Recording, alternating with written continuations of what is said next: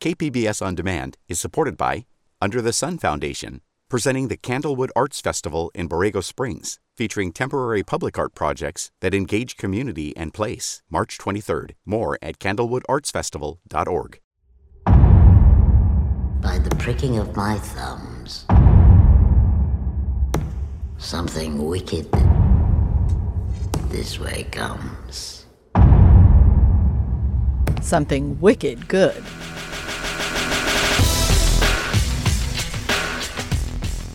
Welcome back to listener supported KPBS Cinema Junkie. I'm Beth Accomando. Joel Coen's The Tragedy of Macbeth came in at number three on my 10 best list of 2021. It's breathtakingly cinematic and delivers Shakespeare's play in a kind of stripped down, minimalist fashion that removes all excess props, scenery, and even color. For a play whose language is soaked in blood, Coen boldly renders it in stark black and white. Coen, making his solo directing debut sans his usual collaborator and brother, Ethan, gives us a version of the play that feels surprisingly fresh. So I'm excited to dive into the making of the film with two of its actors. Cinema Junkie's been on a season break, but when something this good comes my way, I'll share a bonus podcast like this. So when I had a chance to interview a pair of actors from Macbeth, I jumped at the opportunity, especially since Joel Coen seems a bit of a mystery in terms of how he works. He doesn't give a lot of interviews, and when he does, I often feel like he's pulling a con and can't be trusted to be telling the truth. I need to take one quick break, and then I'll be back to go behind the scenes of the tragedy of Macbeth. Hear it not, Duncan, for it is a knell that summons thee to heaven or to hell.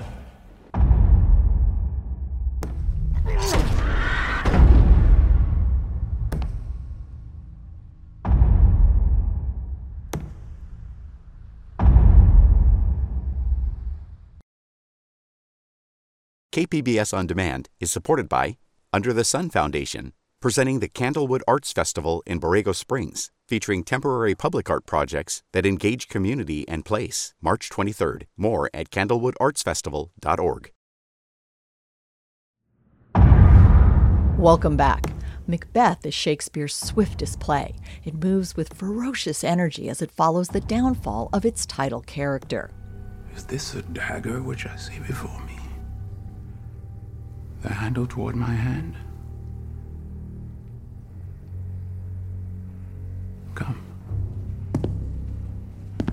Let me clutch thee.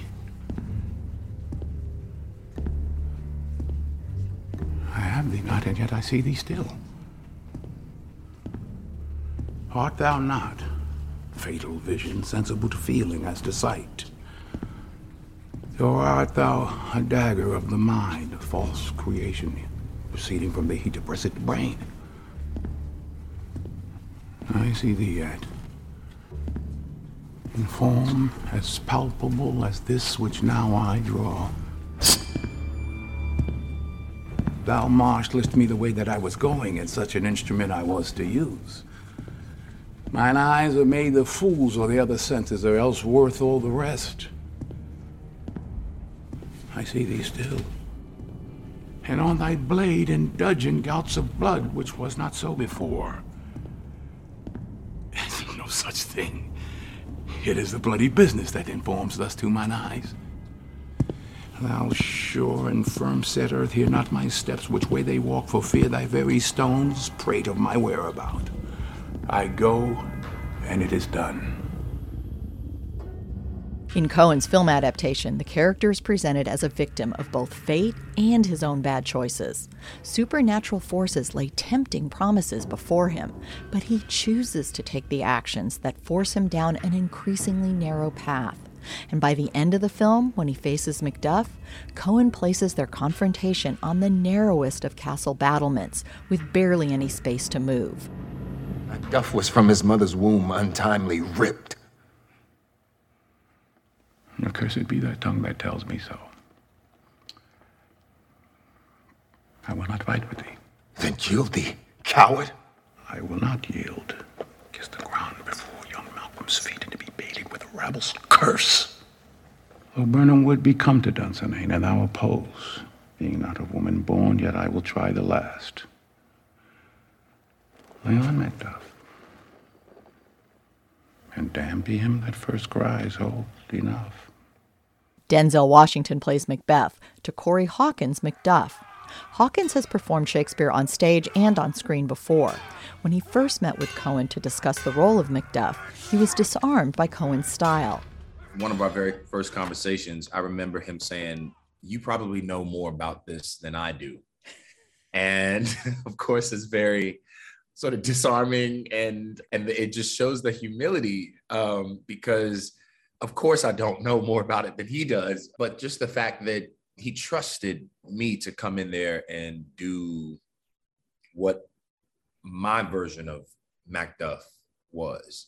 And he he trusted that I could come in there and and and and hold my weight with this incredible cast. And and so I appreciate the faith that he sort of put that he put in in me and just the collaboration throughout the entire thing, throughout the entire process was just it's incredible. It's a dream.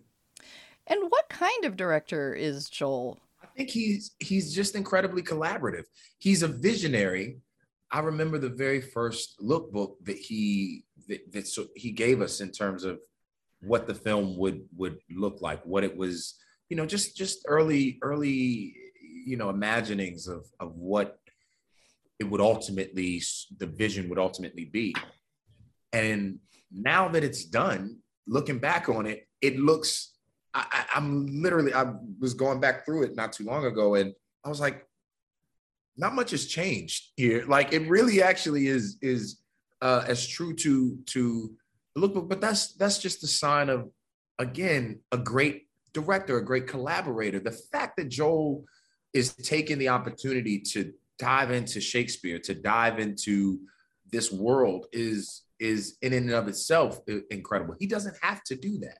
You know, he he he has a legacy. He has you know opportunities to he can write you know so so the choices that he made to actually go this where this route are the marks of someone who's continuing to take risks and continuing to to sort of expand and those are the kind of people that you want to work with you know because that's it's going to you know it's going to you're going to get something at the end of it and it's a risk you're taking and uh and thankfully you know we got something great out of this one.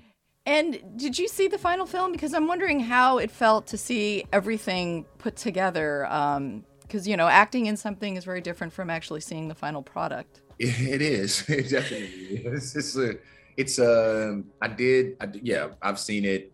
Uh, the first time I saw it was New York Film Festival. I was just off of a flight. I was just off of like working on a set from like um, you know, but but see it like you know in a big theater with all of these uh, you know with with a lot of people and and to share this sort of communal experience. Um, it is different from making from from from making uh, the thing. It's a it's a weird experience, but um, it was thrilling because it sort of lived in a different way that I thought, you know, it, it, it, it would have. I think, you know, it's one thing to work on it and be in front of the camera, but the, the beauty of, of Joel Coen is that once he puts it in front of, once he, once he puts it on the screen, you experience it in a different way. That's his, his mastery as an editor because he sort of shoots as he knows he wants to edit the film and his collaboration with Bruno, our DP, it just came to life in just a very different way. And yet, again, so reminiscent of the lookbook and and that original vision. Well, one of the things I really loved about it was it felt kind of like stripped down and minimal in a certain way. Like there's not props, there's not scenery, there's not even color to distract you. Um, and it just felt like I was, I love this play. It's my favorite Shakespeare. And I felt like I was hearing the lines kind of fresh in this environment. Black and white. You know, there's the noir sort of element of it too, which is very Coen-esque. You know, Shakespeare sort of Coen before the Coens were Shakespeare, you know, and the Coens were Coens, I guess, you know. There is something uh, to stripping it back because then it allows the nuance that each person brings to sort of you can imbue it with so much more and the audience hears what they need to hear you know and whether or not you understand the language or you get this or that, you you definitely sort of follow you follow this this man's sort of descent into madness, into you know just it's just it's sort of heartbreaking, you know, because you watch it, but it's uh, again, you know, the ratio aspect that he put it in as well, the the fact that it was sort of shot all on stage, so you're watching a play, but are you watching a play? are they outside? Are we dreaming at this point? Like, what is what is going on here? Like, what is actually really going on? And that's sort of the theme. it's like, what is going on in this world? The madness, the sort of chaos. It it just uh, it's sort of art imitating life, and again, just that it's just beautifully, beautifully shot. You can understand what's going on just through the visual look of the film. I mean, you feel like you're in this like weird supernatural ghost story and claustrophobic and yeah yeah just speaking of that like you know just speaking of Kathryn Hunter's you know mm-hmm. portrayal of the witches you know and what what they chose to do with the reflections you know there's one up and then there's two in the it's just it's uh it's a film that you really do have to sort of sit with and see to believe it because it takes you on this on this journey where when you finish you're not sure which way is up and which way is down, you know, in this sort of mad world. It makes you think. It just makes you think about, you know, where we are and, and who we are, you know, the cast of characters that changes, but but the the plot, sort of human history, it just sort of stays the same. We keep making the same mistakes. We keep sort of, you know what I mean? It's just it's just these this is just human nature. And just to see that captured artistically on film is a joy. Now, you've performed Shakespeare on stage and on film. And what do you think about this particular film that may make Shakespeare more accessible and meaningful to a contemporary audience? People who may just have a unwarranted fear of Shakespeare. Well, first of all, the reason people don't necessarily or have a fear of it is because they don't have access to it. And that access is not their fault. It's just sometimes you know, people can't afford a $200 ticket to go see, you know, someone do it on Broadway, you know, and try to get to New York to see it or, or to their theater, their local theater to see it. And, um, and it's thrilling to see Shakespeare on stage, but that, and that's also dope that, that Apple is now doing is, is sort of putting it literally in the laps of, in, in the homes of everybody and saying you have just as much ownership of this as we do. I think that I've always thought that, you know, and and that this language, you don't have to get everything. You don't have to get every word. You don't have to understand every, but you challenge yourself to sort of go on the ride, right? You sort of challenge yourself to listen to the music of it and and just take it in. And then you start to realize things about yourself. I mean, it's it's sort of wild, um, the poetry of it and and and how Shakespeare can live. There's no right way to do it. And I love that Kathryn Hunter, who's one of the like, you know, greatest Shakespearean actors alive, we have talks about it all the time. I mean, here I am, this young black city, you know, kid from the city, and Kathryn, who is this incredible, you know, force of Shakespeare, like that I wasn't really introduced to until later on in my life and in my career, can have a conversation about how there's a new way of speaking Shakespeare that's starting to form that American actors also have ownership of it, that uh, Black American actors have ownership of it, the white, you know, whatever you, whoever you are, you have just as much ownership of this language and stories as anyone else, and we owe it to ourselves to to to indulge in that. And what did you particularly like about playing Macduff? I love that he is a good man. He's a good man, and sometimes it's really thrilling to to play the villain, you know, because they're fun, you know, they, they they're good characters. But there was something just appealing about the opportunity to go inside the mind of, of, of this man and, and and what his sense of duty was, his morality, his uh, virtue. It's just it, it's it's it's it's a lot, and it takes a lot to to be that kind of person. And you sort of wish that you I, I sort of wish that I had those qualities. We try to emulate those qualities, you know, but thankfully I get to play him on screen, uh, you know, to sort of show myself, uh, you know, but but just the sacrifices that he makes or tries to make for his family, and then it ultimately turns around and and and you know on him. Your castle is surprised. Your wife and babes savagely slaughtered to relate the manner. We're on the quarry of this murdered deer to add the death of you. Merciful heaven. What man gives sorrow words? The grief that does not speak whispers the o'erfraught heart and bids it break. My children, too. Wife, children, servants, all that could be found. My wife. Killed, too. I have said. Be comforted.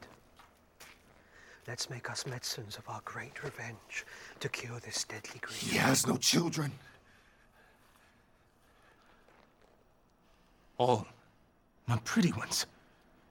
Did you say all? Oh, Hellkite. All. What, all my pretty chickens and their dam in one fell swoop? Disputing like a man. I shall do so.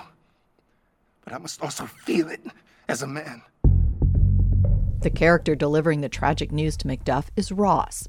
He's an interesting supporting character because he's listed in the stage directions as a Scottish nobleman, and he can simply be the bringer of news, both good and ill, as he's described in the play. Or he can be given more agency, depending on the staging. Coen and actor Alex Hassell collaborated to make this Ross a fascinating player in Macbeth's tragedy. He doesn't necessarily have much sort of character usually. Joel, basically, to say my approach, Joel wrote this amazing screenplay version of, version of it. When I read it, all of the scenes in which he's in, bar one, which we added as we were rehearsing, Joel had put already into the scene. So that was all his work. Um, I have to say, when I first read the script, I was extremely excited by the idea of this different Ross, um, knowing the play very well, but I had no idea what Joel was intending, what Ross's agenda was, what his sort of function in the story was. It wasn't something that one could immediately kind of understand. And I think indeed that's what we wanted to keep. We wanted the audience to not fully fathom um, what his agenda is, what he's trying to do to people, you know, what he wants. I think that's part of the pleasure of the character. But it meant that I had, I had the great honor and pleasure of of um, collaborating with Joel, trying to work out what this this version of Ross was um, and why what he does to the story and the sort of tension of the story. It was a, a yeah a great great gift, and I think for people who know the play and watching the film, it creates a whole different sort of vein of tension through the uh, film in a way that kind of pays off brilliantly, especially when the latter part of the play often is harder to keep tense because it kind of jumps between loads of different um, scenes. And I think this is a useful, you know, uh, sort of tool in that respect as well. So, what kind of director is Joel Coen? Uh, he seems a bit of a mystery from us on the outside, but um, how does he work with you, and, and what kind of specific direction did he give you about playing Ross? Well, we rehearsed for three weeks, which was an amazing um, and unusual situation, and I'd say necessary in a film uh, in which you're using this language. So he it, it, he's very very open and very very collaborative.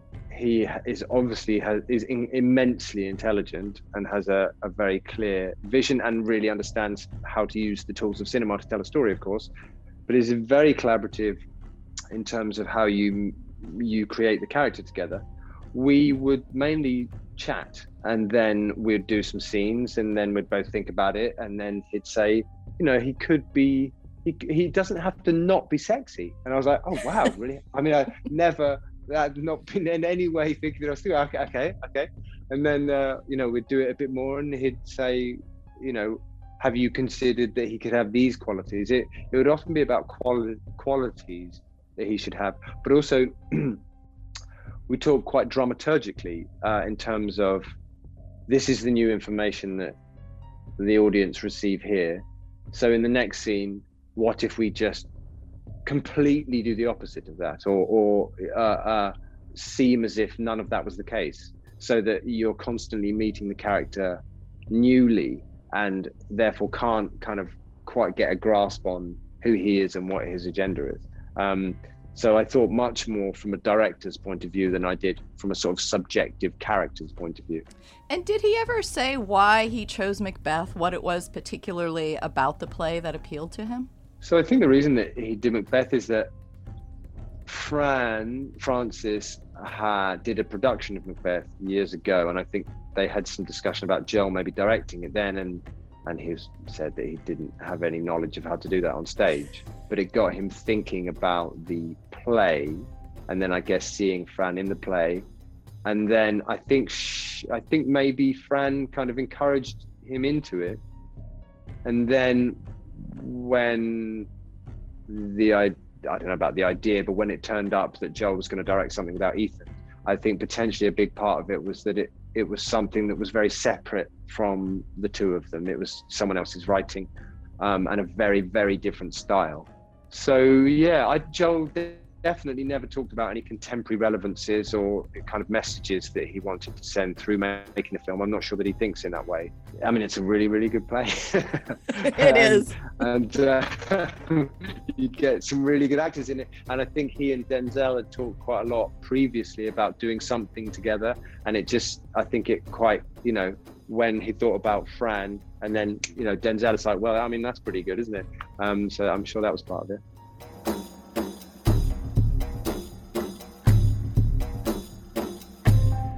You've performed Shakespeare on stage and on film. And what do you think is kind of like the key to adapting it to film and making it accessible or meaningful to a contemporary audience who sometimes just, for no reason at all, is afraid of Shakespeare? For me, the key is the same. The key for me is the verse pattern. The key for me is the use of iambic pentameter and what Shakespeare is giving you. Um, it can sound very intimidating and very alienating to talk about. Essentially, it's just uh, basically a key, like the key to a map um, or time signature. It's not actually about pace, I would say, but it's like here is how to understand my plays. He sort of, if you, when you kind of get to grips with what iambic pentameter is, it's essentially saying this is the best way to understand my language. And once you understand how to use that as an actor, it just gives you so much in terms of the clarity of your thought and how to communicate it to the other characters, but also then also to the audience. That for me, that is the sort of be all and end all of my work when approaching Shakespeare. So I think that makes it accessible in terms of you can understand what you're saying. I mean, the large, the large, the big task is trying to understand what you're saying and trying to allow other people to understand what you're saying. But in terms of Joel's what good Shakespeare on film is, I suppose. I think you should do something visual. I mean, it's a, mm-hmm. otherwise why do a film? I mean, I think what Joel does brilliantly is he actually the, the, there's a lot of words in it. It's not like he cuts all the words and replaces it with language. He does to a degree, but he has created this. Sorry, create um, replaced it with visuals. What he's done is pack these visual images into the film that sort of scorch your retinas, but they are all born out of this thematic or subconscious level of the play in a way that folds constantly back into the play and the tension of the play and the interior world of the play, or the story rather, and the language in a way that I think just thrums with tension. Whereas maybe some other adaptations sort of let the air out of the language by the way that they use the visuals. It's a hard thing to sort of uh, put your finger on, but there's something incredibly direct but also esoteric about what Joel has done that I think is amazing. It felt on a certain level like it was very stripped down. Like there are not a lot of props, there's not scenery, but it felt like clean, like you were getting the the play kind of clean and fresh, like just stripped down and bare and it was just amazing. I loved it. How did you feel when you saw the finished products? Because I mean, I know shooting it can feel very different from you know what it ultimately looks yeah. like on screen. I mean, I was pretty knocked out. I mean, one, I've wanted to be an actor since the age of twelve, and the reason I want to act is to to be in films like this or to be in work like this. That I really believe is whether you like it or not, or whether it's your taste or not, or whether it is you know perfectly executed, it is an artistic endeavor. Um, I think it is entertaining, but it is really trying to, I don't know, Joe would say it's trying to, but it to me hits me in a place that good art hits you. It makes me question myself and the world. It also it is incredibly recognizable whilst also being sort of alien uh, in a way that I think is is um, really breathtaking and I'm very, very proud to be part of it. Yeah. And this production felt more like a ghost story or supernatural tale than uh, most adaptations of uh, or interpretations of Macbeth have felt. Well, I think there's something because of the theatrical nature of it. Again, everything is just everything just folds into itself. All of the sound, the dripping and the knocking and the mm-hmm. winds, and the birds, and the bell, it all feeds back into it. it. It's almost that you could boil down the images of the film to like five images, and I think that creates this sort of ominous supernatural element to it. Um, I mean, obviously, Kathryn's performance, mm. Kathryn Hunter's performance is so sort of indelibly burnt onto you st- straight away that you you can't really forget that. But also the level of shadow, the the mm. the this idea that there's this darkness lurking, which is in the play, you know, he, mm-hmm. about blotting out the sun and kind of shrouding us in shadow. And there's an eclipse in the play that seems to go on and on and on. It, it's all part of the language, and he's just realized it so brilliantly. I think the play has this massive, scary, supernatural element that is more just in the witches. It's in mm-hmm. the dangerous things that the characters are thinking and feeling um, that they might be connected to or be willing to do to get what they want. And I think that he's just pointed the finger at it even more directly with the imagery that he's used. Thanks for listening to this bonus episode of Cinema Junkie. As I mentioned, the podcast is on a break and will return every other Friday in a few months. In the meantime, look for more bonus episodes and take this opportunity to explore the archives. You can find episodes devoted to past film adaptations of Macbeth and an exploration of why the play has a reputation of being cursed. There are also discussions with Sir Ian McKellen about adapting Richard III, plus Shakespeare scholar and Old Globe artistic director Barry Edelstein talking about some of his favorite screen versions of The Bard. And with Valentine's Day coming up, there's even a rapturously romantic podcast all about the films of Wong Kar Wai. So I hope you'll take the time to check out some of the more than 200 podcasts in the archives. Till our next film fix, I'm Beth Accomando, your resident cinema junkie.